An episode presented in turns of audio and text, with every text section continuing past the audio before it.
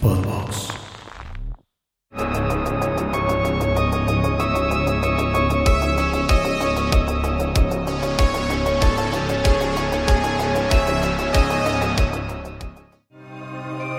Saludos amigos de Horrorama, bienvenidos al primer capítulo de esta nueva temporada, la sexta temporada de Horrorama. Se ha pasado en chinga. Se ha pasado, güey, sexta, güey, son un chingo. Está cabrón. O sea, ¿qué, ¿en qué programa vamos? ¿Como en el ochenta y tantos? Noventa y algo. Vamos a tener que preparar algo uh. chido para el programa cien. Sí, sí, sí. Sí, sí, sí. ¿Cómo estás? Bien, estoy cansado, güey. Cansado. Pero estoy muy contento. Yo no Así... estoy contento, yo estoy triste. Por... Ah, porque ya se acabó. Porque ya se acabó la, la no, temporada de La Bruja. No, güey, la temporada de La Bruja vive en nuestros corazones. Sí, digo, o sea, sí. eh, en general es, es Halloween en nuestro corazón todo el tiempo. Uh-huh, uh-huh. Pero es algo que no, no es colectivo. O sea, no todo el mundo vive en ese estado. Entonces, y debería. debería. Bueno, no, bueno, sé si no debería. Chido. No, no, no. Pero, pero estaría, estaría chido, güey. Ajá, estaría chido. Siento que hoy, hoy que estamos grabando el nuevo programa es justamente dos de noviembre. Uh-huh. Que es exactamente cuando empezamos el primer programa con Vans, güey. Así es. Así Por eso es. Lo consideramos como nuestro aniversario. Lo festejamos ser más, un poquito más cerca de Halloween. Pero estrictamente cumplimos años el dos de noviembre. Así es. Que es el día de hoy que estamos grabando. Ustedes seguramente lo estarán viendo después, el siguiente martes, lo que sea el número que caiga, pero pues ya, par de años de Horrorama. Qué loco, güey. Sexta temporada. Siento que todo ha ido como rápido. No lo digo a manera de queja, pero... Como, como es de ese tipo de cosas que de repente estás así en el baño y te pones a pensar en todo lo que ha pasado en dos años y cómo ya se siente bien en chinga. Cosa. La gente que hemos conocido. Este fenómeno que no sé si tenga algún nombre en específico, uh-huh. que dicen que cuando eres niño, ah, ya sé los años sientes que dan un chingo y conforme sí. vas haciéndote más adulto, los años se más te en pasan chinga. En friega. Sí. Eso me, me malvibra un leve, o sea, como que pues, te yo... hace pensar como en muchas cosas y en lo rápido que se te va la vida. Y, y con ese pensamiento en mente, pues digo, qué chingón que estamos haciendo esto. Sí, ¿no? sí. O sea, la neta es que es todo un, un privilegio poder hacer algo así. Mm. Está increíble, somos fans, le echamos un chingo de ganas a todo lo que tiene que ver con Horrorama, mm. es la realidad. Y regresando a la pregunta, estoy bien, estoy cansado, pero muy feliz. Cansado, pero contento. Cansado, pero contento. Es ese sentimiento chido, sí. ¿sabes? Y me gustaría tomar un momento para agradecer a todas las personas que fueron por allá al Halloween. Espero la hayan pasado igual de chingón que nosotros. Eh, estuvo bien, bien bueno, güey. Sí, también agradecerle a La Piedad, que es uh-huh. la segunda vez que nos presta su recinto. Exactamente. Eh, a los músicos que fueron a, a mezclar. Todos los D Js se rifaron bien, cabrón. Eh, uh-huh. Al buen Hugo Corona, alias Tushai. A nuestros queridísimos Antic y Enigmatic, uh-huh. que estuvieron ahí prendiendo la pista. Muy y bien, güey. A Muy nuestra queridísima Alena Vox, que pasa, pues, ya cerró con broche de oro la noche, sí, ¿no? Sí, sí, sí, sí, sí. Y sí. pues a todo el staff, obviamente a toda la gente que... que hizo que las cosas fluyeran suavemente. Por Amigos, ahí nuestro amigo Chaneque. Conocido, Chaneque, Cris, Arturo, Milena, obviamente, que ayudó muchísimo y que ayuda siempre con, con toda la parte de Horrorama, un poquito más digital. Uh-huh. Nos ayuda en Milena uh-huh. todo. Entonces, muchísimas gracias a todos los que hicieron esto posible. Al Di, al Di que se rifó el arte. S- a, sí. Al Carlitos que imprimió las playeras. Sí, sí. La verdad es que lo puse un poquito como en el post de, de, del fanart que nos hizo compadre eh, Samurai, el Sam. Y como que dije, bueno, la verdad es que tú y yo somos la cara de Horrorama, pero pues al final del día es un equipo extenso, ¿no? Sí, sí, inclusive, digo, siempre lo mencionamos, pero nuestros amigos de Podbox. Obviamente, ¿no? No, no habría... No habría, no habría programa, básicamente. No habría... Exactamente, exactamente. Uh-huh. Entonces, a todos ustedes, muchísimas gracias. Esperemos continuar eh, haciendo esto durante uh-huh. el tiempo que tengamos chance. Así es. Eh, hoy traemos un montón de cosas. Uh-huh. Siento o sea, que se juntó... Pues, obviamente, como es la temporada, güey, hay todavía una cantidad de cosas ahí que siento que debo, güey. Mm-hmm. Que están ahí en el watchlist. Muchas películas, series. He intentado... Festivales. Festivales. Eh, intentamos cubrir lo más que se puede, pero pues también tenemos nuestra vida, chamba, etcétera, etcétera. Entonces, es complicado, pero intentamos ver todo lo que nos llama la atención, todo lo que tiene como cierto hype o recomendaciones, etcétera, ¿no? Así es. Creo que lo primero que teníamos así de lista de pendientes que uh-huh. debíamos es una de las películas más esperadas para los fans de esa misma franquicia. Uh-huh. Eh, y es nada más y nada menos que Five Nights at Freddy's. Eh, exactamente, eh, que forma parte de esta popular franquicia de videojuegos que empezó en dos mil catorce y que pues ahora decidieron llevar a la pantalla grande. Es una película dirigida por Emma Tammi, que también coescribe con el creador de todo este concepto de Five Nights at Freddy's, que es Scott Cawthon. Que el otro Cawthon. día estaba viendo que el vato es cristiano. Sí, hacía videojuegos Ajá, cristianos y como antes que de... la neta no le funcionaban, güey. Sí, no. Como que se, incluso hasta se burlaban un poquito de él y dijo, ah, sí. Ajá. Ah, pues justo va. La lanzó como un personaje que era un beaver, un... Un castor. Un castor, exactamente. Y como que todo mundo le decía como, güey, está súper macabro, no sé qué. Cuando esa no era la intención, uh-huh. es como que dijo, ah, aguántame la chela, güey. Quieren esto, van a tener esto. Y así nace un poquito eh, Five Nights at, at Freddy's, ¿no? Que empieza como videojuego, después se llama, se lleva a la pantalla grande. Por ahí tiene como esta onda medio Chuck E. Cheese, que es algo hasta cierto punto nuevo en México, pero también tiene la onda Showbiz Pizza, que es mm. algo muy de nostalgia noventera. Es chilango culture. Sí, güey. ¿Cómo extraño ese lugar, güey? Sobre todo ahora que tengo sobrinos, como, güey, me encantaría que vivías esta Yo solamente madre, fui un par de veces. Uh-huh. Y la neta nunca celebré un cumpleaños ahí, pero fui a celebraciones de cumpleaños ahí. Y, güey, es, es justo ese pedo. O sea... era, era un lugar muy conocido al, al sur de la Ciudad de México. Eh, por Copilco, sí, sí, sí. Por Copilco. Y tal cual, era una... Pizzería, pizzería slash como... salón de fiestas infantiles con animatronics también uh-huh. bastante básicos y que olía bastante mal. Ahora que lo recuerdo, olía como a pues a, a niño sudado. Ah, olía a niño sudado. A niño sudado. A mí que se queda impregnado como en las paredes el, el olor. Yo era muy muy fan y en ese momento vi, estábamos viviendo por ahí, entonces íbamos muy seguido. Eh, sí llegué a festejar el cumpleaños, obviamente fui a muchos de amigos. Y me encanta porque tenía como esta canoa al principio. Ajá, tenía un laberinto, tenía como unas lanchitas. Había una parte como de chispas, como de, de arcade. Uh-huh. También me gustaba mucho. Eh, gran lugar. La, la verdad es que sí las, los animatrónicos estaban... Ahí medio... ¿Sabes quién me daba un chingo de miedo? El, el, el gorila que tenía el teclado, ah, sí. güey. No mames, cabrón. O sea, se me daba un chingo de miedo. Decía, no, no, güey, así. Es que además, pues, que sean muñecos como grandes y que de repente se empiezan a mover y... Uh-huh. O sea, como que sí, sí es un escenario ideal para... para cosas de miedo, ¿no? Sí, yo creo que se presta mucho y digo, esta, a pesar de que Five Nights es como una de las franquicias más populares, también hay otras películas que han, que vamos a recomendar ahorita al final, que también han, han hecho como su parte tratando el tema de los animatrónicos y eh, juntándolo con el horror, ¿no? Así es, así es. Eh, ¿Qué más nos puedes decir de...? Voy a ser muy sincero, la neta no he tenido chance de verla, pero afortunadamente para ustedes, Denguito ya la vio. Uh-huh. Entonces, creo que ahora en este programa sí nos vamos a repartir un poco la chamba. Sí, es que hay muchas cosas que ver. Sí uh-huh. fue como de, a ver, tú ves estas, yo veo otras y bla, bla, bla. Exactamente. Eh, pues bueno, se decide llevar a la pantalla grande. Por ahí al principio se empezó a negociar con Warner, pero Warner como que tuvo problemas y como que ya no quisieron hacerla, pero llegó el señor Blumhouse uh-huh. y dijo... Tráetela para acá. Y al principio iba a ser una película dirigida por Chris Columbus, a quien recordamos por Home Alone dos. Home Alone. Mejor conocida como... Mi pobre angelito. angelito. Perdido, perdido en Nueva York. Ajá. Fabulosa película. Por la clásica miss Doubtfire, que acá como le pusieron papá, ¿no? ¿Cómo era? Papá... Papá por siempre. Papá algo, por siempre. Algo así, pero fabulosa película. Y que también tiene por ahí un par de Harry Potter. Creo que tiene la primera, que es Piedra uh-huh. Filosofal, si uh-huh. no me equivoco. Un poquito lo que tenía Chris Columbus. Él se bajó del proyecto. Y pues se quedó a cargo Emma Tammi, que también coescribe con el señor Scott Cawthon, que pues básicamente es el creador de todo este concepto, ¿no? Eh, la película tiene una premisa bastante simple. Es este güey que la está pasando muy mal, que tiene la custodia de su hermana mm.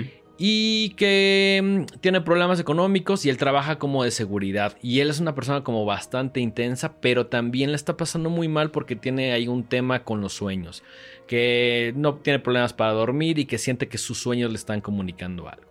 Entonces pierde al principio de la película, pierde un empleo ahí porque se equivoca en algo y le está costando trabajo y llega justamente con Eh, pues hay como una oficina de reclutamiento y le dicen, oye, tengo esta chamba, pero pues es de noche, bla, bla, y dice, bueno, pues la voy a tomar porque es lo único que hay ahorita, ¿no? Entonces justamente le dan el trabajo de vigilante en esta pizzería, eh, y pues ahí como que se empieza a dar cuenta de que hay algo un tanto oculto y extraño en los eh, animatrónicos, ¿no? Desde la, des, desde la primera noche. Ok. Entonces, básicamente. Okay. Es una, una historia muy sencilla, ¿no? Sí. Una premisa bastante fácil, uh-huh. bastante. Pues sí, digamos, no, no, no, no tiene mayor complejidad, ¿no? Uh-huh. Eh, ¿Te gustó? Me cagó. Sí, no, o sea. Reflexionando un poquito, creo que no. Claramente no soy el target. Creo que el target inicial, o para quien apunta la película, es para los fans del videojuego. Uh-huh. Que por ahí sí estuve viendo y escuchando como algunas eh, recomendaciones o algunas críticas de gente que sí es muy fan del videojuego, que sí les gustó, que sí la disfrutaron. Hay muchos comentarios divididos. Siento que no es tan para el fan del horror, es más para el, el fan, fan de Five Nights. Exactamente. Ya. Yeah. Es más para el fan gamer. Mm, y... Okay. Creo que eso está bien, pero lo que yo quería que ocurriera es que me gustara tanto que dijera, ah, no mames, ahora quiero, porque ni tú ni yo somos gamers, es la realidad. Vimos un poquito del juego a la fiesta que muy amablemente nos invitaron la gente de Universal, que estuvo bien, bien chida. Y pues por ahí estuvimos viendo un poquito qué onda con el juego, primera persona, interesante. Y yo quería que esta película me dieran ganas de decir, no mames, ahora quiero el juego. Uh-huh. Y la verdad es que no. Entonces, me pareció una película que desde el principio siento que algo que está involucrado con el horror, que sea esta clasificación P G trece, es complicado, pero lo platicaba con mi compadre Belco y me decía, güey, tenían un reto muy cabrón y pudieron haber hecho algo muy chido. ¿Cómo agarras una película P G trece y la haces algo que guste al público el horror y que deje satisfechos a los fans de, del videojuego, ¿no? Uh-huh, uh-huh. Creo que no lo lograron muy bien. Se me hizo más como un drama del protagonista. Uh-huh. Y también creo que yo tenía una concepción bastante errónea al no haber jugado al videojuego. Y yo quería que fuera más una suerte como de slasher, como que se presentaran más a los personajes, okay, que hubiera más sangre, más... Sí tiene por ahí un par de momentos un tanto violentos, pero también entiendo que la película no puede, por la clasificación, no tanto, no sé si tanto por el target, pero no puede ir un poquito más allá, ¿no? La película tiene por ahí algunos momentitos, pero en general me pareció aburrida, cuando honestamente creo que debería ser algo súper emocionante, muy visual. Los animatrónicos están increíbles, pero siento que se ven muy poco, güey. Como que mm. no le sacaron mucho provecho. Qué triste, porque es como lo más atractivo, ¿no? Exacto. Es, y la realidad es que creo que The Scream Time tiene mucho más el tema de, de, del vigilante y todo lo que está sucediendo con él, su familia. Digamos, la sentí más como un drama que una película de horror o de acción o de otra cosa, ¿no? Okay. Entonces, tiene por ahí sus momentitos, pero honestamente sí me quedó mucho a deber. Creo que se atropella mucho. Las actuaciones son terribles. La trama no tiene que ser complicada, pero sí me hubiera gustado ver un poquito más algo medio slasher. Y honestamente me aburrí, salvo algunos minutitos que por ahí ya están como... dentro de, de, de la pizzería y aparecen los animatrónicos. Y tiene un concepto que me gusta mucho, que creo que no le sacaban provecho, que es que estos personajes, spoiler alert, vayan a verla al cine y después regresen. Estos personajes, los animatrónicos, realmente son niños que fallecieron. Entonces, oh, yeah. Pero no se siente para nada. Ay, caramba. Porque si tienen el espíritu de los niños, pues los niños no son... O sea, neta ves a los animatrónicos y es como...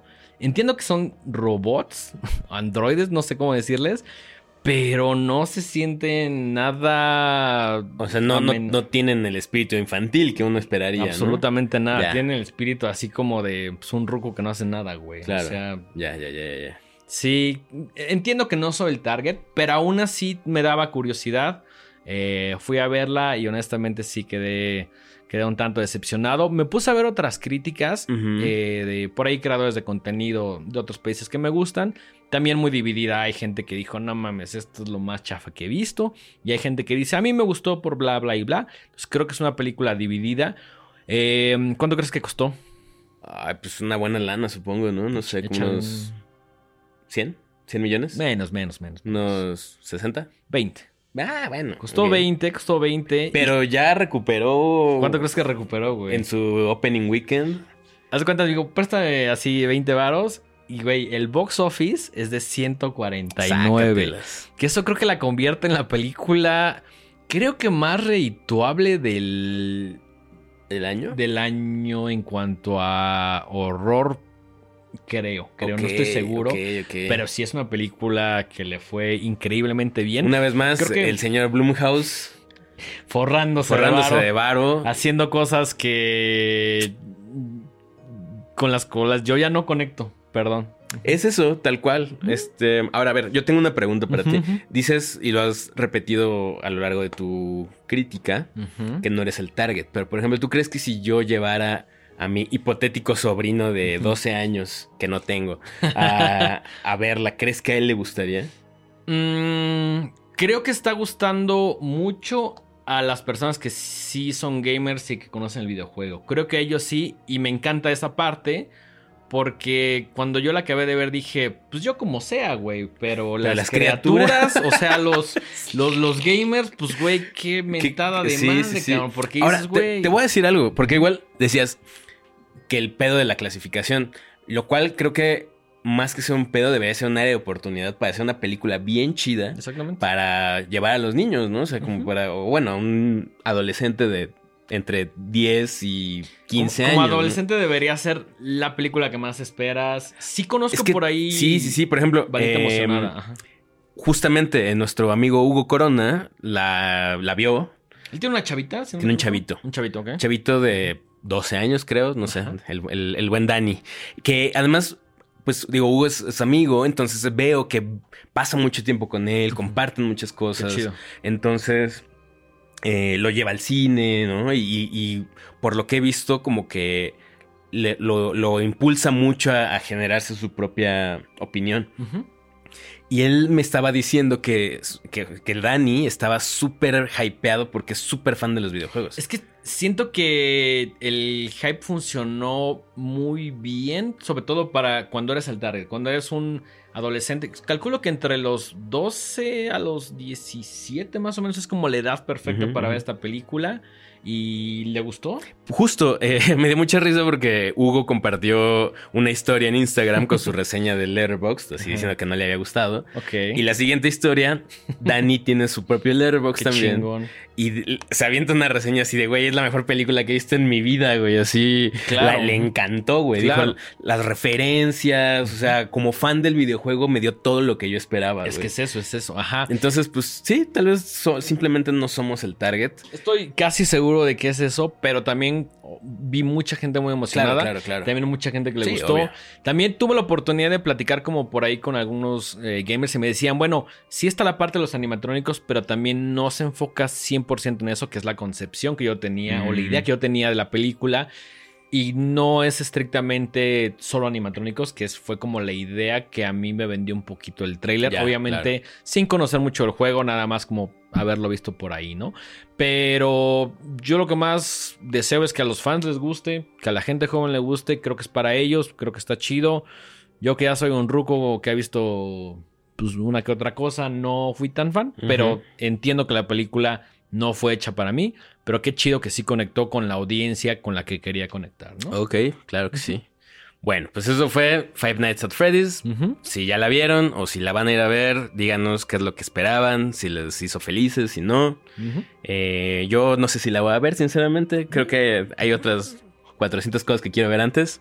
Pero bueno, si un día se me cruza ahí en un camión, sí. la veré. Yo te juro que fui a verla con buenas mm-hmm, claro. con ganas de que me gustara. No fue para mí. Si es para ustedes, pues por ahí pónganle en los comentarios. Uh-huh.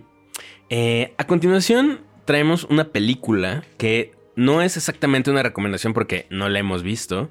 Pero eh, nuestros amigos de Diamond Films, como de costumbre, uh-huh. traen un montón de cosas. Sí. Y esta película se estrena el siguiente jueves, nueve de noviembre. Ok. ¿Forma parte del festival Está... Macabro? Eh, no, Mórbido. Mórbido, perdón. Está... Macabro ya pasó. Macabro ya pasó. Sí, siempre los confundo, güey. Sí, sí, sí. M, M maldad. M, sí, sí, maldad, macabro. Ajá. Maquiavélico. Maquiavélico.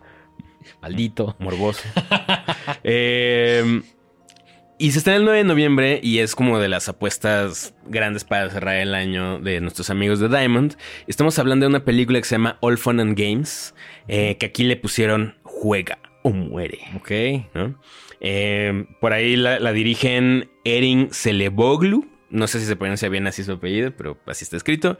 Y Ari Costa, que tienen mucha televisión. La okay. verdad, creo que, si mal no investigué, es su primer largometraje. Okay. Y eh, algo que le va a llamar mucho la atención a la gente que, que es fan de Stranger Things es que la protagonizan eh, Natalia Dyer. Y eh, si ven mucha televisión, si ven muchas series... Perdón, está esta serie de Sex Education, okay. que es muy popular. Sí, últimamente se ha vuelto popular. Creo que dos temporadas, no la he visto, pero Lily es muy fan. Cuatro entonces, temporadas. Cuatro temporadas. Y el Estoy protagonista... perdido. perdón, perdón, casi no veo series. Perdón. Sí, no, ni yo, ni yo. Eh, y protagoniza Asa Butterfield, que es protagonista de Sex Education. Entonces, justo como para esa generación twenties, okay. early twenties, sí, sí. creo que puede llegarles a gustar mucho. Uh-huh. Y es una historia bastante sencilla. Eh, uno está ambientada en el poblado de Salem, en Massachusetts, en Nueva York. Y unos morros viven en una, tiene una familia disfuncional y uno de ellos de repente... así en una de sus escapadas eh, habituales, se encuentra con una daga que tiene una especie de maldición. Obviamente, como en todas las películas, se roba la daga que no debe de robarse, porque además está hecha, oh, y empiezan a es pasar el fantasma, güey. Cosas malditas acá. Eh, oh, Ay, güey. oh, perdón. Qué pedo. Está embrujado el set de Podbox. Eh... Continuamos, no fuimos nosotros. No fuimos nosotros. Eh, la, la, la daga está, está maldita uh-huh. y pues se la lleva, se la roba y empiezan a hacer cosas, ¿no? Evidentemente esta daga tiene una carga ahí demoníaca okay. y a quien la use o a quien la tenga eh, es poseído por este espíritu maligno y es un espíritu que te obliga a jugar para sobrevivir. Ok. Jugar juegos. Hence el título, ¿no? Hence the title. Okay. Así es. Eh, fíjate que es una película que yo la traía un poquito en la mira porque mm. la vi en algunas listas de lo mejor. Eh, bueno, la vi en, en Rotten Tomatoes, ahí como lo mejor rateado de, del año y aparecía por ahí. Este, en un puesto no tan abajo, no recuerdo mm. porque es una lista que va cambiando mucho, pero sí la tenía en el radar y definitivamente quiero verla. Va a llegar a cines, me comentas. Habrá ¿no? que verla, sí, sí, sí, va a estar... Ahorita ya, ya he visto como publicidad en las calles. Ok. Entonces sí, seguramente va a estar ahí un par de semanitas en, en salas de cine.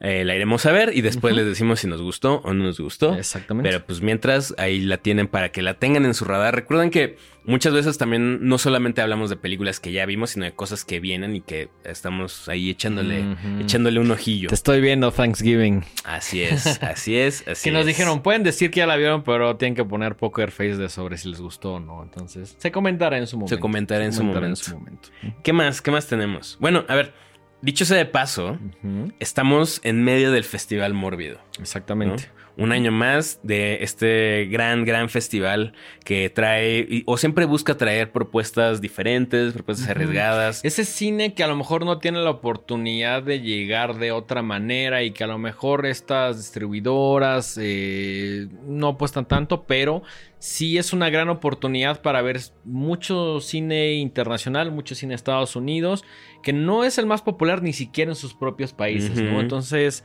eh, son, si no me equivoco, dos... Sí, sí, sí, repartidas uh-huh. ahí en, en diferentes sedes. Uh-huh. Eh, está por ahí, tienen funciones en el Cine Tonalá, en uh-huh. el Cinépolis Diana y en Cinemanía, si mal no recuerdo. Y en el Centro de Cultura Digital también va a haber sí, una selección las... de cortometrajes. Qué chingón ahí en la Suavicrema. Uh-huh. Saquémosle jugo a ese monumento a la corrupción. Este, sí, está está súper chingón. A mí me emociona mucho lo, los festivales porque uh-huh. es justo como... Tienes el cine comercial, por decirlo así, y luego hay como oportunidades de ver ciertas cosas.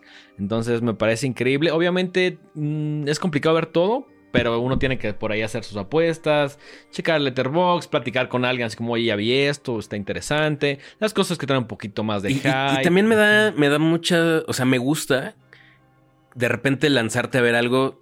sin tener ni idea. Sí, yo justo lo hice en... cuando fui a ver The Bridge. Uh-huh. Vi el póster y dije, esto se ve como medio Lovecraftiano. Pues venga, y al final una película que me gustó. Eso dentro del festival. Eh, macabro. Macabro, exactamente. Ok, okay. Eh, pues justo...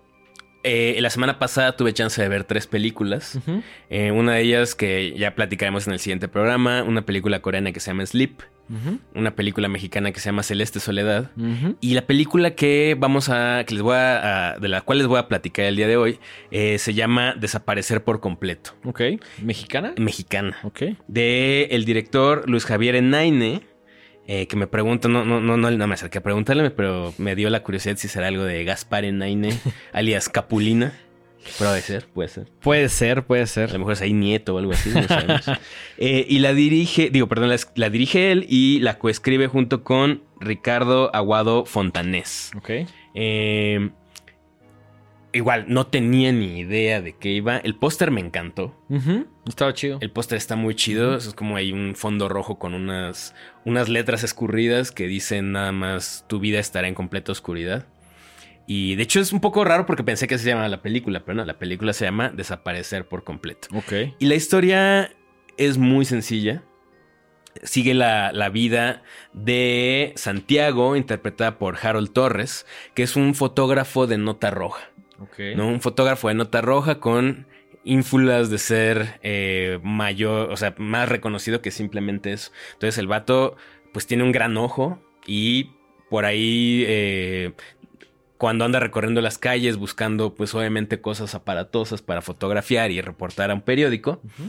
eh, pues no nada más se queda en eso, sino que él trata de...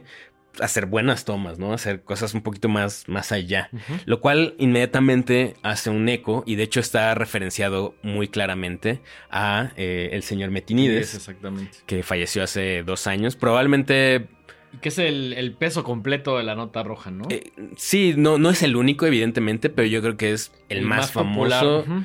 Y uno de los grandes exponentes de la fotografía y la crónica de la Ciudad de México. Definitivamente. ¿No? Que por ahí... No sé si la expo sigue. Creo que ya no. Creo que ya no. Creo que ya no, pero estaba muy chida, güey. Sí, es, con frecuencia se hacen eh, exposiciones. Digo, no es la primera, pero este año tuvimos chance de ver una exposición ahí en el...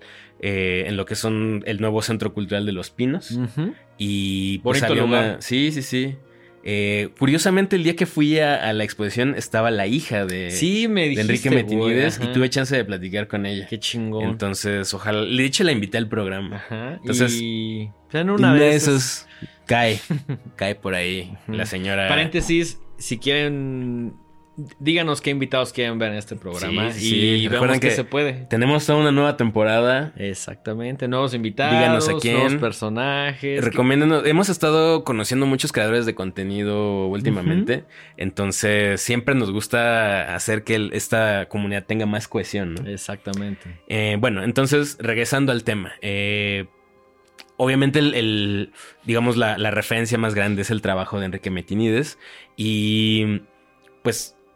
La vida de un fotógrafo de nota roja es complicada, ¿no? Pues de entrada, horarios, tienes que enfrentarse uh-huh. a cosas y muy desagradables. De lo gráfico que es. Exactamente, ¿no? Los horarios. Y pues en esta película puedes ver justo cómo eso empieza a chocar con su vida personal. Y de repente le, le dan un pitazo de que tiene que ir a, a, a cubrir un caso. Y ahí es donde la cosa se empieza a poner como okay, okay, complicada okay, okay. porque uh-huh. no es un caso común y corriente. Ok. Y... Se me antoja. Me la vendiste bien, ¿eh? Me la vendiste se, bien, se, le, le empiezan a pasar cosas... Cosas macabronas. Ok, ok, ok. Eh, okay. Al mismo tiempo, pues su novia... Con la cual ya llevaba un buen rato... Uh-huh. Le dice... Ups, estamos embarazados. ¡No! Entonces toda la película es... Debatirse entre... Bueno, yo dije no, pero a lo mejor ese güey estaba muy feliz. No sé. Pues es que justo no. Y no porque no le haga feliz, sino porque lo tenían... Muy platicado. Y llevaban okay. catorce años cuidándose y de repente, pues, pasó, ¿no? Recuerden que la mayoría de los métodos anticonceptivos tienen un noventa y nueve por ciento de efectividad, pero ahí conozco un par de personas que son ese uno por ciento. Entonces, pues bueno, así pasa, ¿no? Así pasa. Eh, y como digo, entonces tiene que debatirse entre las cosas que le empiezan a pasar y este nuevo remolino que entra a su vida que es... Su novia embarazada, eh, y al mismo tiempo, pues también él, cómo quiere que su carrera sea algo más que ser solo eh, fotógrafo de nota roja. Uh-huh. Y pues aquí tengo que decir un par de cosas. Esta película es parte del Festival Mórbido, uh-huh. pero eh, cuando la fui a ver hubo un Q and A con, los, eh, con el director cool. y los escritores. Uh-huh. Y va a tener su release en salas. Ah, qué bien, güey. Entonces fíjate, la van a poder ir a ver. Fíjate que no es una... O sea, lejos del festival, no es una película... que yo la haya visto, el, o sea, no vi nada. Creo como... que todavía falta un poco. Según yo está terminando de festivalear, mm, okay, okay, pero okay. sí va a tener un lanzamiento en salas, se, se dijo. Uh-huh. Eh, y evidentemente después va a estar en alguna plataforma. ¿Cuál? Perfecto. No lo sabemos todavía, uh-huh. pero de que van, la van a poder ver, la van a poder ver. Porque luego ese era el problema antes con los festivales. Uno veía un montón de cosas y si la viste ahí... chido y adiós, güey. Si no, pues nunca más como... la volvías a ver ah, o nunca la ibas a, a poder cachar, ¿no? Es muy complicado a veces. Por eso, si hay oportunidad, o sea, que si tienen la oportunidad de ir al festival, eh, al que ustedes quieran, que hay muchos y muy buenos en México, vayan y véanlo porque a veces es la única oportunidad de ver este tipo de cosas, uh-huh. ¿no? Una vez que pasa el festival, que a veces tienen una o dos funciones máximo, se acaba y pues... ya no hay oportunidad, al menos de verla en la pantalla grande y a veces ni siquiera en otros lados, ¿no? Sí, no sé si hablar de si me gustó o no me gustó y un poco más de la trama. Creo que puedes hacerlo de una manera muy sutil. Sí me gustó. Ok. Sí me gustó. Uh-huh. No es una película perfecta, uh-huh. pero creo que la sentí como si fuera una prima lejana de Huesera. No, un poco en la temática, muy poquito, uh-huh. pero más bien como de este cine... De, de género mexicano, uh-huh. bien contado, bien filmado. El diseño de producción es increíble. Okay. Eh, bien fotografiado. ¿Llegaste con expectativas altas? No, yo no tenía ¿no? ni o sea, idea dijiste... de qué iba. O sea, neta no sabía ni de qué a trataba. Ver, ¿qué pasa? Eh. O sea, okay, okay, okay. Porque nada además, más el póster, ¿no? Pues sí, vi el póster, uh-huh. pero ni siquiera leí la sinopsis. Dije, a ver, vámonos a lanzarnos así en, en blanco a ver qué blanco, pasa. Okay. Y me gustó, me gustó bastante. Y les digo, quizá no es la película del año, pero es un muy buen esfuerzo, sobre todo porque eh, el director antes de esto tiene comedias románticas. Ok. Pero contando, o sea, en la, en el, la sección de preguntas y respuestas, uh-huh. nos platicó que, que siempre había creído el escritor uh-huh. eh, le mandó el guión porque le dijo que en una de sus películas él... vio que hizo, a pesar de ser comedias románticas, hizo un par de referencias a Halloween y a La Masacre de Texas. Qué ching... Esa es la comedia que sí me interesa. Ajá. O sea, como que son como guiños que él metió en su película. Okay. Y el vato dijo, a este güey le gusta el terror. Ajá. Creo que tú y yo podemos hacer algo chingón. Y es esta película. Qué chido, qué entonces, chido. Entonces, me gustó, me gustó. Vi por ahí tu calificación en Letterboxd. Uh-huh. Entonces, también platicamos fuera del aire. Me dijiste, está chida. Se me antoja verla. Sí, sí, sí, sí. Eh, es este tipo de películas donde todo se empieza a descomponer, a descomponer, a descomponer. Mm, me gusta, me gusta. Se pone chida, se pone chida. Vientos. Acaba muy abiertamente. Ok. Tiene buen score. Está chida. La música es de ahí de, del señor Alex Otaola. Ok. Uh-huh. Buena entonces, guitarra por ahí. Uh-huh, uh-huh. Vale mucho la pena. Entonces estén muy pendientes para cuando estén cines porque pues...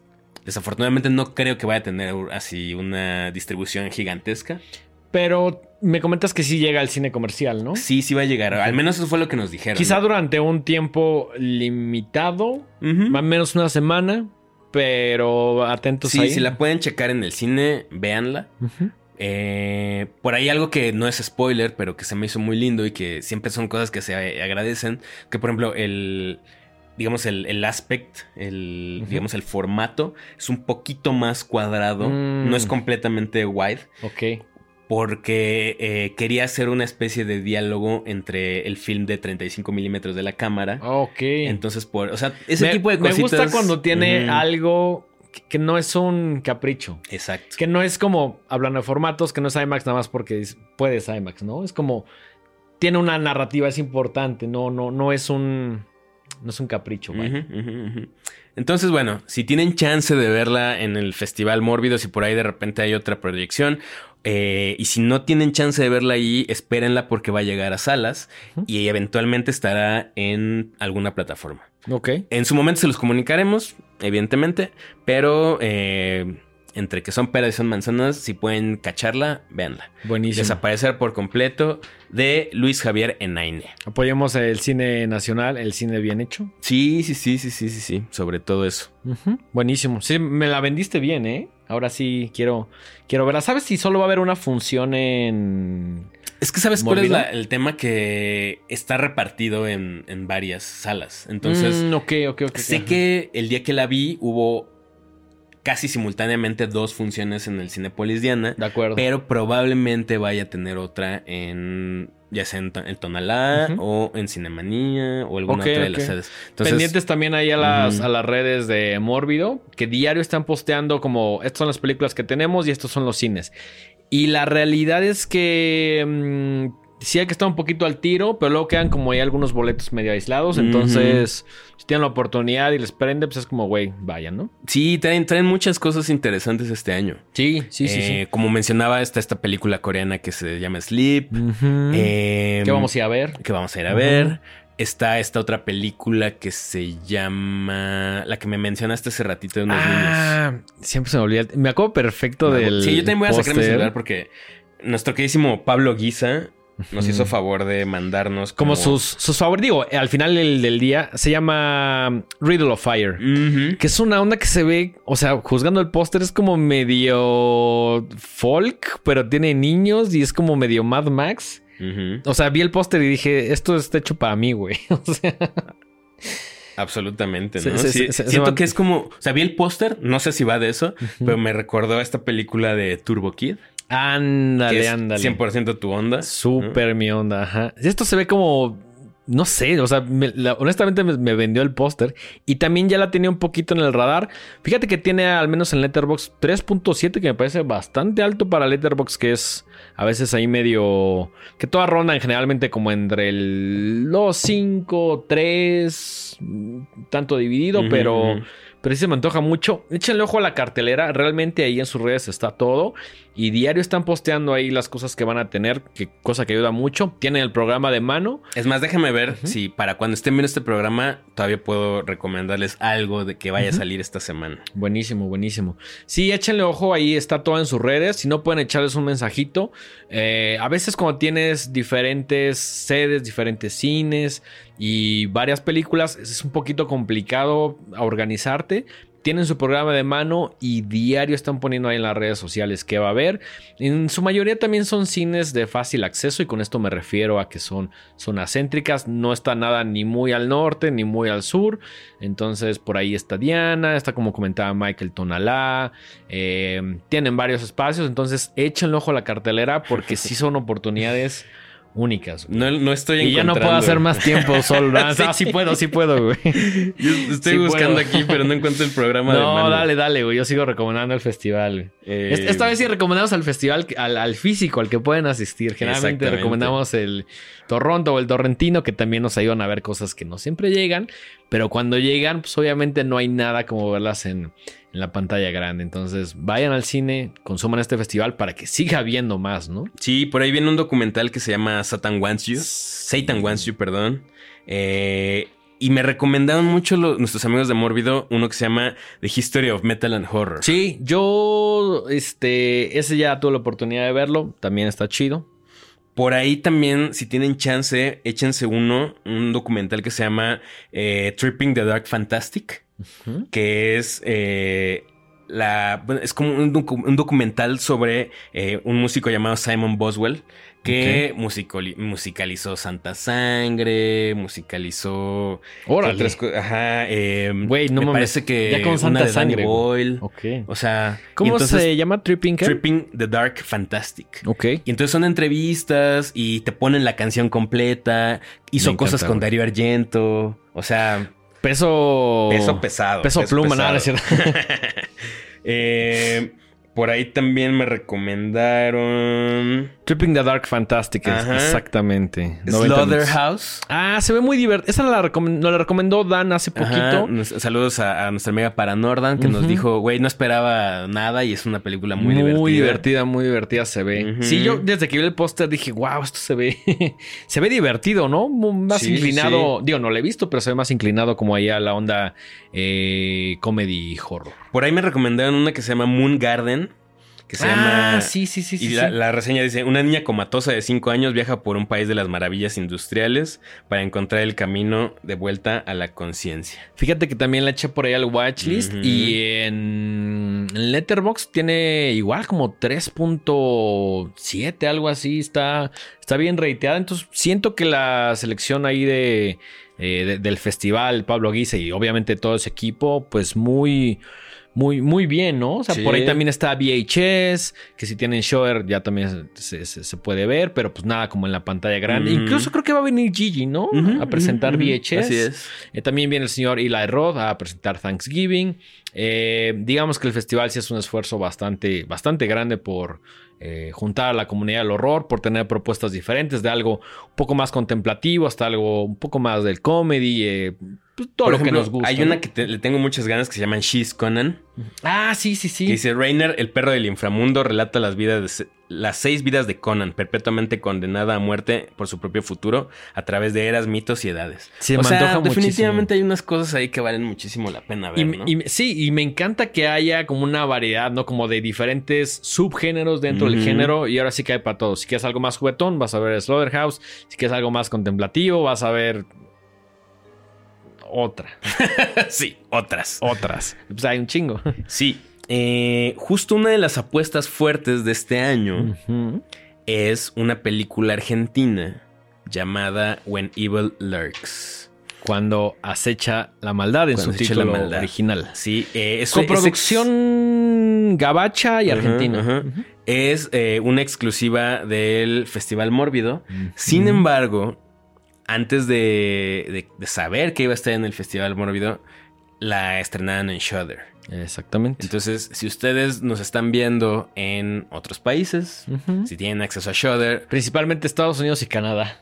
Exactamente. Y si tienen una de estas tecnologías llamadas V P N que te permite conectarte a otras... Eh, a contenidos de otros países. Importante, sí. El V P N es legal. Uh-huh, uh-huh, es legal. Absolutamente. Es legal. Uh-huh. Sí.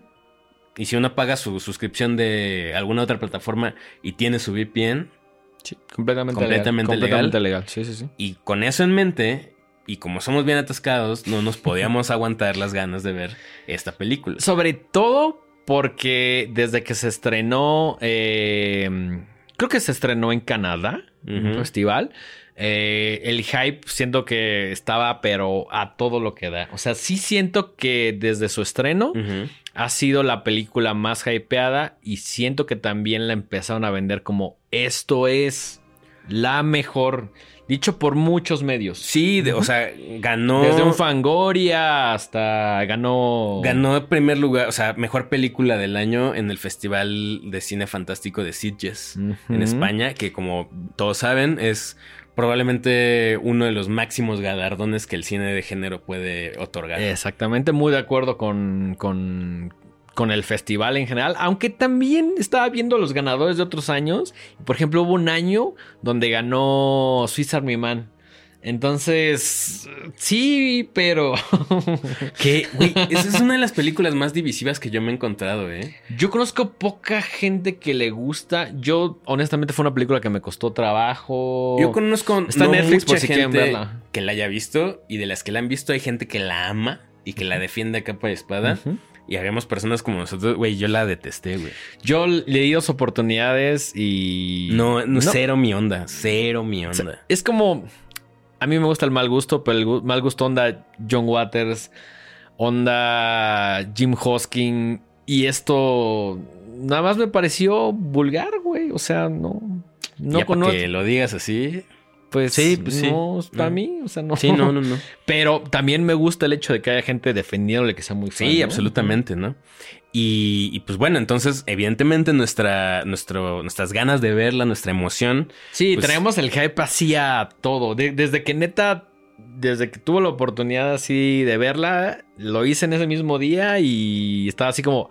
Se estrenó en Shudder el pasado veintisiete de octubre. Uh-huh. Entonces ya tiene un ratito ahí en, en la plataforma. Justo me la aventé antes de la película... No, perdón, antes de la, la de Halloween Horror. Ah, pues muy bien, muy bien.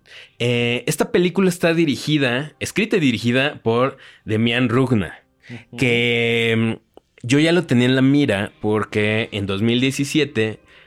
hizo una película que se llama Aterrados. Que tiene un fabuloso póster. Que tiene no he visto poster. Esa película, pero ahora, gracias a When Evil Lurks, ya son quiero... muy distintas, ¿eh? Sí. Pero bueno, eh, es una gran película que además pueden ver en Prime. Ok. Está ahí, lleva pues, desde dos mil diecisiete en Prime. Y gran película, ¿eh? O sea, si bien no es perfecta, tiene un par de escenas que son así de aplauso. Aplauso. Ok, aplauso. Okay, okay. Y en general, creo que es un director que siento que cada vez se arriesga más. Me encanta eso. Y que está honestamente preocupado por contar historias diferentes, ¿no? Sí. Eh, ¿de qué va When Evil Lurks? Bueno, es, es digamos que es una especie de terror rural. Mm-hmm. Por de, sin que, que llegar no al en folk. El folk. Exacto, exactamente. Exacto. La historia na- va de un par de hermanos que viven en un pueblito ahí en una provincia argentina. Estas provincias eh, que son llanuras, que tienen mucho eh, campo, mucho campo, ajá, vida muy tranquila de granja. Todo lo opuesto, ¿no?, a la ciudad. Así es. Y que evidentemente es terreno fértil para que pasen cosas extrañas. Me encantan esos escenarios, güey. Uh-huh, uh-huh. ¿Y qué pasa? Bueno, se enteran que en el pueblo hay un hombre que está... Eh, en, en la película le llaman embichado. Ajá. ¿No? Que Siento es, que es un término como muy argentino, ¿no? Yo la neta como nunca medio... lo había escuchado. Como... Yo, o sea, no sé si es como infectado más, o sea, como que... Y también me gusta que tenga como el... el que sí ellos utilicen su lenguaje como embichado, ¿no? Uh-huh, uh-huh. Es una película a la que le tienen que poner mucha atención con el audio porque... Digo, además de que no estamos probablemente tan acostumbrados al eh, acento argentino, uh-huh, si además... es acento argentino de alguna provincia, pues tienen muchos modismos, tienen una manera Fíjate diferente que, de entonar. Honestamente, yo sí necesité subtítulos mm, en inglés uh-huh, para complementar y que no se me fuera nada. Claro. Porque sí hay algunas cosillas donde decía, si es, si hablamos el mismo idioma, pero no entendí qué pedo, güey. Hay partes wey. que si no es... No, que seguramente a trabajo. muchos amigos argentinos sí. también les pasa con las mamás que decimos, güey. Sí, sí, sí. Incluso hasta en ellos, ¿no? O sea, uh-huh, si aquí de repente hay gente de otros estados que no entendemos qué están diciendo, pues supongo que cuando... la latitud es tan distinta, pues se, vea, se a, eh, hace más notorio esto, ¿no? Exactamente. Eh, entonces, claro, están, está este tema de que el, este sujeto está embichado, que, como decía Dengue, es como otra manera de decir que está infectado, que tiene algo malo. No quiero decir, bueno, sí medio poseído, infectado. A eso vamos. Ajá, a sí, eso vamos. Okay, okay. Y, pues, es evidentemente señal de que algo está muy mal. Que si no hacen algo al respecto, esta cosa se va a salir de control. Exactamente. Eh, conforme van avanzando la trama, nos enteramos que este sujeto está a punto de dar a luz al mismísimo mal. Exactamente. Y que estos dos hermanos, eh, Pedro y Jaime, si no me equivoco, uh-huh, tienen que detener esto antes de que se haga mucho más grande, ¿no? Tal cual deciden, no, no es que tengan una misión divina ni nada, al contrario, es como de, si no hacemos algo, este problema nos va a afectar a toda la comunidad. Exactamente. Y deciden deshacerse del cuerpo, uh-huh, de, este, de este señor que está, uh-huh, está vivo, ¿no? Pero tiene, tiene esta, esta maldad por dentro. Que paréntesis, los practicals en punto, ¿eh? Uh-huh. Fabulosos, fabulosos. Bueno. Y pues evidentemente, como en todas estas películas, una serie de malas decisiones hace que, otra vez, que todo se salga de control. Es el embichado, güey. Es el embichado. Es el embichado, güey. Eh, básicamente de eso va la película, ¿no? Sí. Gente sin, sin spoilers. Sin spoilers es... ni nada. Eh, me gustaría adelantarme uh-huh, con las cosas que me gustaron. Venga, échale. ¿No? Porque sé que quizá no vamos a coincidir tanto. De acuerdo. Creo que eh, siendo como lo más, siendo lo más básico... Tiene media estrella más tu calificación que la mía, okay, en Letterboxd. Entonces siento que no estamos tan lejanos, okay, pero, okay. pero dale, dale, dale. Es que conforme, la, conforme han pasado los días y la voy pensando, creo que me van ganando más las cosas que me gustaron que las que no. De acuerdo. Eh, pues sí, como decía Dengue, básicamente es una película de posesión demoníaca. con la diferencia de que no es un demonio en específico, uh-huh, y que no está por eh, de por medio, pues digamos, todo el lore del, del, de las posesiones tradicionales, ¿no? Claro. No hay iglesias, no hay padres, no hay no cruces. No estos tropos como más obvios. Exacto. Eh, básicamente es todo el tema católico dejado de lado, uh-huh, lo cual se me hace muy interesante, sobre todo en un año en el que tenemos una segunda parte de El Exorcista, ¿no? Eh, creo que plantea un universo, y aquí es donde quizá voy a, a, a contarles un poquito más de lo que de, de la película en, uh-huh, sí. Eh, te plantea un universo donde se sabe que pasan estas cosas, lo cual de entrada se me hizo muy, inteligen- muy inteligente. Claro, no, no es la original. primera vez que sucede, ¿no? Hay como una larga, no sé si traición, pero es algo que ya ha sucedido. Sí, de hecho en algún pasado. momento incluso alguien menciona que hay un protocolo a seguir, un, pl- un protocolo incluso implementado por el gobierno, uh-huh, lo cual es un claro eco al todo el tema de cómo los gobiernos y la sociedad en general eh, trata temas como lo que nos pasó hace un par de años, ¿no? El Exacto. tema de la pandemia. Sí. O sea, eh, la mala información, el no saber qué hacer. Sí, como de tener un, un como estándar para decir, bueno, la próxima vez que esto ocurra ya tenemos una guía y unas reglas ahí, ¿no? Pero es algo también tan nuevo y que no ves tan seguido que, uh-huh, te, te agarra desprevenido, Exacto. ¿no? Que por más reglas que tengas, uh-huh, obviamente se, se sale un poquito ahí porque pues es...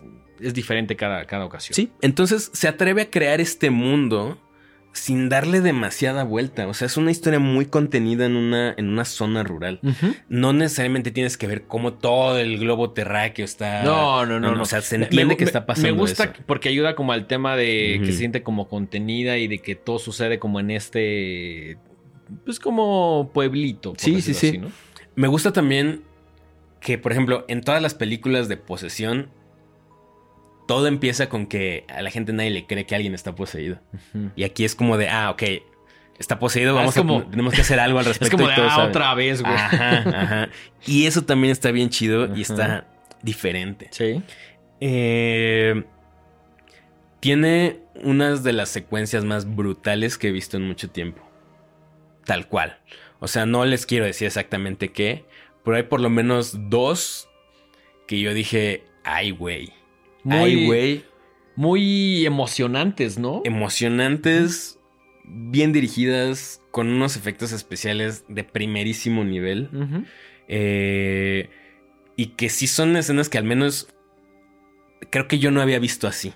Okay. Se atreve a mostrar cosas que yo había hecho... ay, güey. Uh-huh. ¿Qué, otra, ¿Qué otras se esconderían? Otras se esconderían, ajá, o lo harían un poco más Sutil, sutiles. Ah, que es muy frontal. Uh-huh. Y, y con esto no me refiero a un frontal tipo brain dead, ¿no? Que es como... o, ¿sabes? Sino... que eso ya cae como en el splatter, ¿no? Sí, uh-huh, sí, sí. O sea, no, no es tampoco injusto. O sea, violencia sin justificación, no, sino no, no, todo no, no. sirve a un propósito. De acuerdo. Y solo es para subirle como el amperaje a ella... a la maldad que, que, que reina en esta película, ¿no? Que acecha. Que acecha. Está bien actuada, bien fotografiada. Eh, como decía Dengue, los practical effects están muy chidos. Sí, sí, sí. Y en general me gustó más de lo que no me gustó. Sí hay un par de cosas que no me encantaron. Uh-huh. Eh, que quizá aquí es donde ya vamos a estar más de acuerdo. Uh-huh, uh-huh. Pero a ti en general, ¿qué te pareció? A mí es una película que me gustó. Creo que todo lo que ya comentaste, estoy muy, muy de acuerdo. Eh, es una película que siento que está, no estrictamente, pero como dividida en dos partes. Mm. Y la primera parte me gustó mucho, me pareció muy efectiva. Todo lo que dice es muy atractiva. Tiene un ritmo ahí acelerado que me encanta. Eh, los personajes creo que están bien. El tema de la actuación creo que a veces está un poquito dispar. Hay personajes como la exesposa que creo que lo hace increíblemente bien. Y hay otros que es como... Eh, por ejemplo, ahí el personaje de Jaime como que no fui tan fan. Siento que Pedro tiene momentos muy brillantes y otros donde se siente como medio atropellado. Siento... ¿Pero él como personaje o su actuación? La actuación, ah, pero okay, no okay. en toda la película, en ciertos momentos. Sí. ¿no? Fíjate que algo que leí mucho por ahí... sobre todo en audiencias gringas, uh-huh, es que no les gustó el personaje de Pedro porque decían que es muy tonto. Pero a mí se me hace muy chingón que no es el personaje. O sea, porque son gringos, ¿no? Eh, claro. Son gringos los que escriben estas, estas reseñas. Porque están acostumbrados a ver al héroe que hace todo bien. Sí. Que... Y aquí Ajá. es gente que la caga y la caga y la caga y la caga y la caga. Y es ver todas las consecuencias de eso. Y eso también está chido porque no a huevo tienes que tener a un personaje heroico dispuesto a... Sí, que todo le sale bien. O me, me, me, gusta, me gusta el tema. Uh-huh. Y sí hay un momento muy específico en la película donde es como de no mames, la cagamos, ¿sabes? Y fue un accidente súper estúpido que obviamente desencadena la segunda mitad de la película. Eh... Creo que tiene a veces muy, muy buenos momentos y otros donde me quedó un poquito de ver, pero eh, en general la primera mitad me gustó muchísimo. La segunda mitad es donde me empezó a perder y siento que está desbalan- que es una película desbalanceada. Uh-huh. Sí es una película que me gustó, sí es una película que recomendaría, pero la segunda mitad para mí se, se desploma un poco. Sí... Hay un, hay un punto muy claro que, uh-huh. que estuvimos de acuerdo en el que sentimos que cae, se cae un poquito. Creo que se vuelve a levantar, pero no vuelve a llegar al nivel no. del principio. S- siento que es como este corredor que sale así hecho la madre y le empieza a ganar a todos. Y a la mitad es como, no mames, ahora ya no puedo mantener este ritmo y empieza a tropezarse un poco sin caerse. Sí, sí, no, no se, se cae. No se cae. Pero sí se tropieza bastante. Sí, creo que es víctima de su propia... De, su, de sus propios acuerdos. Mm, algo... Me... Te, perdón que te interrumpa. Algo que sí no me gustó es que te dice, estas son las reglas. Y luego no las respeta. Y es como, pues mejor no hubieras... Está raro el tema, ¿no? de la... Te hubieras ahorrado las reglas y ya, güey. O sea, sí. Porque las reglas es como, ah, bueno, pues son, son las reglas. Y las empieza a romper dentro del universo que crea, entonces... Que vuelvo a lo mismo. Ay, sí, no me... Tal vez estoy siendo abogado del diablo, uh-huh. pero siento que es como lo mismo que pasó en la pandemia. Las reglas eran muy claras. Uh-huh. No te salgas de tu casa, güey. Y la gente iba y hacía pendejada y media. Porque además... Sí, las reglas están ahí, pero yo como sé que sí es así, ¿no? Claro, claro, entonces, claro. Si uh-huh. lo ves así, también se me hace muy humano... No respetar las propias reglas. Estoy... ¿Sabes? O sea... Ajá. Sí... A, a eso me, me costó trabajo. No, definitivamente no. No es algo que diga como... No, por eso no la... No, para nada. Al uh-huh. contrario, véanla. Es una película que al menos yo recomiendo y que me gustó mucho la primera mitad. La segunda siento que ya no está tal cual a la altura uh-huh. de lo que hace de, de este impacto. Porque sí, al principio es como muy rápida y muy atractiva. Y primera mitad dije, órale, sí... Sí me está cumpliendo lo que me prometió, que la promesa, para bien o para mal, ya regresó la luz, perfecto, es la mejor película del año. Sí. Para mí estuvo cerca. Cerca, muy cerca, cerca la bala. Muy cerca la bala, pero... Sí, fíjate que no, lo mismo lo o sea, mismo me pasó con Aterrados, del mismo director. Uh-huh. Empieza así, güey. Y después... Se cae un poco al final, okay. porque creo que lo que está haciendo Damián es que... escribe historias tan chidas y tan buenas que quizá les, o sea, no está terminando de amarrarlas bien al final. De acuerdo. Aquí me pasa exactamente lo mismo. Eh, plantea todo este universo que ya mencionamos y luego le cuesta trabajo mantenerlo y quizá sobreexplica cosas o quiere dar explicaciones de cosas que quizá no necesitaban explicación uh-huh. y lo, lo complica un poco al tratar de dar una... Quizá una salida más satisfactoria para el público, pero a mí en lo personal siento que eso es lo que la, la, la tira, uh-huh. ¿no? Ahora, o sea, hay, hay específicamente un personaje que hace ciertas cosas que, sí. que en teoría era lo que iban a, a darle resolución a, a, a todo esto, que a mí me, yo sentí que sí era interesante, pero no está bien resuelto. De acuerdo, de acuerdo. Sí, creo que... A mí lo que me... No quiero decir molestó, pero... Ya llegué con la idea diciendo... Antes de que le pusiera play, como... Voy a ver la mejor película del año. Y cuando al principio sí sentía que era... Y llega la segunda mitad y es como... No. Y ahora creo que es una buena película... Que está arriba del promedio... Pero no es lo que... Se me venía vendiendo. Ok. Creo que jugó mucho en contra del hype. Al menos... de mi lado. Ok, yo también. O sea, obviamente cuando alguien te dice, güey, es la mejor película del año, dices, puta, pues a pero, ver. Pero siento que en este caso fueron muchas sí. personas, muchos medios, sí. ya sabes. Y en general, eh, me he puesto a ver otras críticas y todos, muchos medios internacionales como, güey, no mames, esto es pues, la mejor, ¿no? Al, al final creo que, o sea, quizá me voy a colgar una medalla que no me toca, pero se siente chido que digan eso de cine de terror latinoamericano. Eso lo platicamos y me parece importantísimo. Y creo que también es de esas cosas que justo nos estábamos con la mentalidad y es como de ahora sí, ay, güey, Latinoamérica. Pasó desde el Mundial, güey. Yo le iba a Argentina en vez de a Francia, güey. Pero sí, esto sí es importante y está chingón, güey. Que hay una huesera mexicana, que hay una película argentina. Por esta parte creo que sí es muy chingón que tenga ese hype, ¿no? Como o sea, para decir, bueno, en Latinoamérica también le están dando duro, compitiendo con cosas internacionales, con mucho más y, presupuesto. Y perdón que lo vuelva a decir, pero mm. tienes un exorcista creyentes. No mames. Con todo un aparato mediático, puta, con todo el presupuesto con del toda universo. La pasta que quieras, güey. Y luego tienes una huesera, tienes un desaparecer por completo, uh-huh. un cuando les echa la maldad. ¿Qué? Que le dice, güey, tienen una fracción de lo que costoran, costaron esas otras películas y de que lo que se les invirtió en publicidad uh-huh. y en mamada y media. Y es como de, güey, hay gente en, este, en estos hemisferios haciendo cosas, bueno, este hemisferio más bien, eh, eh, en estas regiones. Estas latitudes. En estas latitudes, que no quería decir latitudes otra vez. Haciendo cosas mucho más interesantes, sí. mucho más arriesgadas. O al, o al menos un cine que en lo personal me llama más la atención.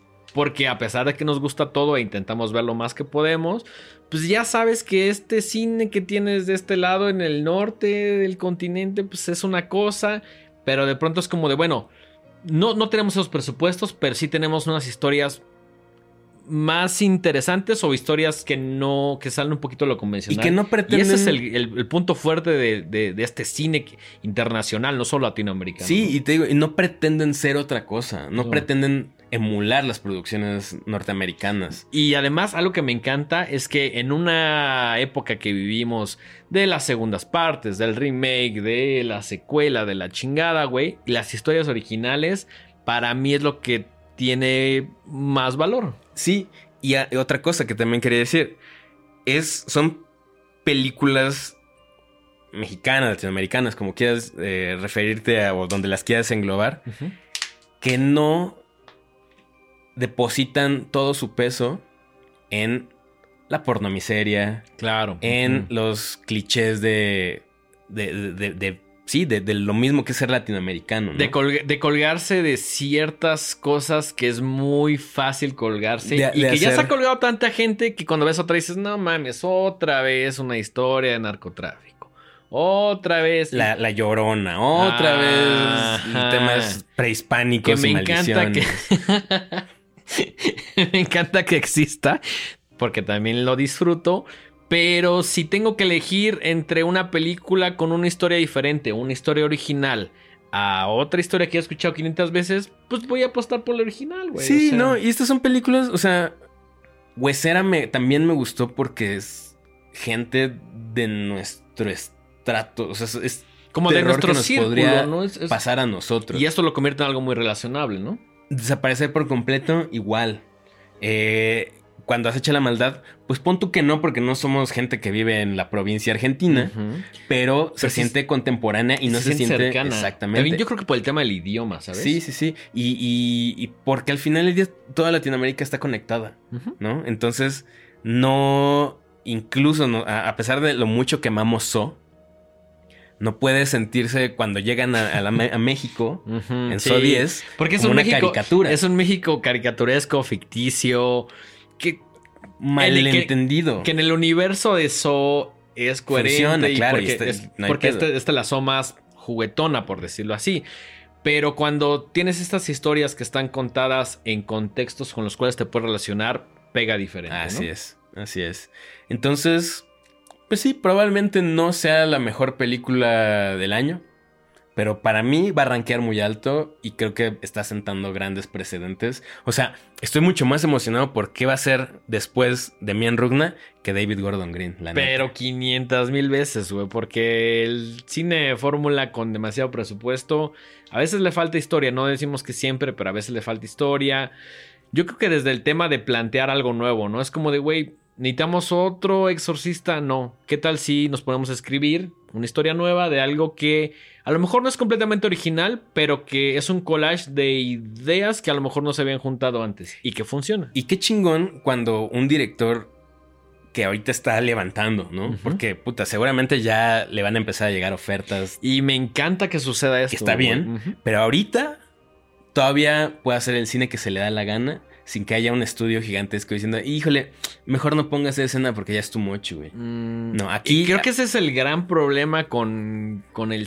Digo, con la industria en general, ¿no? Uh-huh, uh-huh. Cuando el director no puede tomar ciertas decisiones porque la película es demasiado esto, demasiado el otro. Entonces, creo que es importante que apoyemos este tipo de películas que, si bien no son perfectas y que al menos yo no considero a lo mejor el año ni de cerca, sí es una buena película. Yo sí considero que es de lo mejor del año, uh-huh. Con sus cosas, evidentemente, uh-huh. Pero... Creo que, creo que sí estaría en mi top fácilmente diez, quizás cinco, tengo wey, que pensarlo. Para la cantidad de películas que hemos visto este año, entonces es... sí es un muy alto, güey. Sí, quizá no un top diez, quizá no un top diez. Ya esa lista se, se discutirá, pero bueno, a lo que voy es si vean esta película porque vale la pena. Así es. Uh-huh. eh, pues nada, creo que con eso podemos ir cerrando este episodio. Uh-huh. Eh, todavía tenemos muchas cosas que ver. Eh, el Festival Mórbido, cuando ustedes estén viendo esto, todavía está transcurriendo. Entonces, uh-huh. En el próximo episodio le hablaré, les hablaremos de un par de películas más que hayamos visto. Exactamente. Vamos a por allá a reseñar este... la que vamos a ir a ver hoy. Hoy vamos a ver Sleep. Hoy vamos a, vamos a hablar un poquito de Sleep. Vamos a hablar este, de V H S. Creo que también es importante hacerlo. Eh, de las, uh-huh. las cosas que por ahí se vayan juntando. Y pues obviamente tratando de dar mucha diversidad. Y pues siempre con, eh, con una crítica pues lo más real, ¿no? Pues... nadie nos está pagando por decir esto, entonces podemos decir lo que queramos. Pues sí, to- to- Horrorama todavía es ese espacio donde podemos ser brutalmente honestos. Yo ya quiero que alguien nos agarre a billetazos para mentirle sí, a la gente. Sí, yo, yo quiero llegar y decir, güey, El Exorcista Creyentes es la mejor chingadera que viste este año. Así, y que cuando le hagas así salgan volando los billetes. Así, eso quiero, güey, eso quiero. Así con, con at- subidas en unas bolsas de dinero así de... El Exorcista Creyente está increíble. No, no es cierto. La neta es que me costaría trabajo. ¿eh? No podría. No, me, me, o sea, prefiero nada más decir como de... vayan a ver esto y genense su opinión. A decirles, güey, vayan a verla. Está increíble y que sea una basura. Güey. Sí, aquí no hacemos eso. No, no, no. no, no, no. Quiero, quiero pensar que tenemos cierta credibilidad. Quiero pensar. Pues mira, más que tener credibilidad o tener como un cierta autoridad, pues hablamos desde la honestidad y desde... Pues desde, desde el mundo del fan, güey. Somos, ah, somos fans somos al final fans. del día. Entonces no, no, hay, no hay nadie diciéndonos, toma una lana ahí por decir, no, ojalá, güey. Ojalá. Y aunque la hubiera, no les mentiríamos. Sí, no, no, no, para nada. Amigos, eh... esto es la nueva temporada de Horrorama. Denguito, eh, recomiéndanos... Digo, más bien... recomiéndanos seguir a Horrorama en sus múltiples redes sociales. Sigan a Horrorama. Estamos en todos lados como arroba los Horrorama. Capítulo todos los martes a las siete de la noche. Lo pueden ver en YouTube y lo pueden escuchar en todas las plataformas de audio. A mí me encuentran en todos lados como arroba el dengue. Ahí en X, en TikTok y en Instagram. Y Mike, ¿cuáles son tus redes? Yo estoy como arroba Mike-Sandoval- en Instagram y arroba Miguel Sandoval en X. Y esto fue otro capítulo de Horrorama, nueva temporada, nuevas películas. Nos vemos en el siguiente episodio. Hasta la próxima.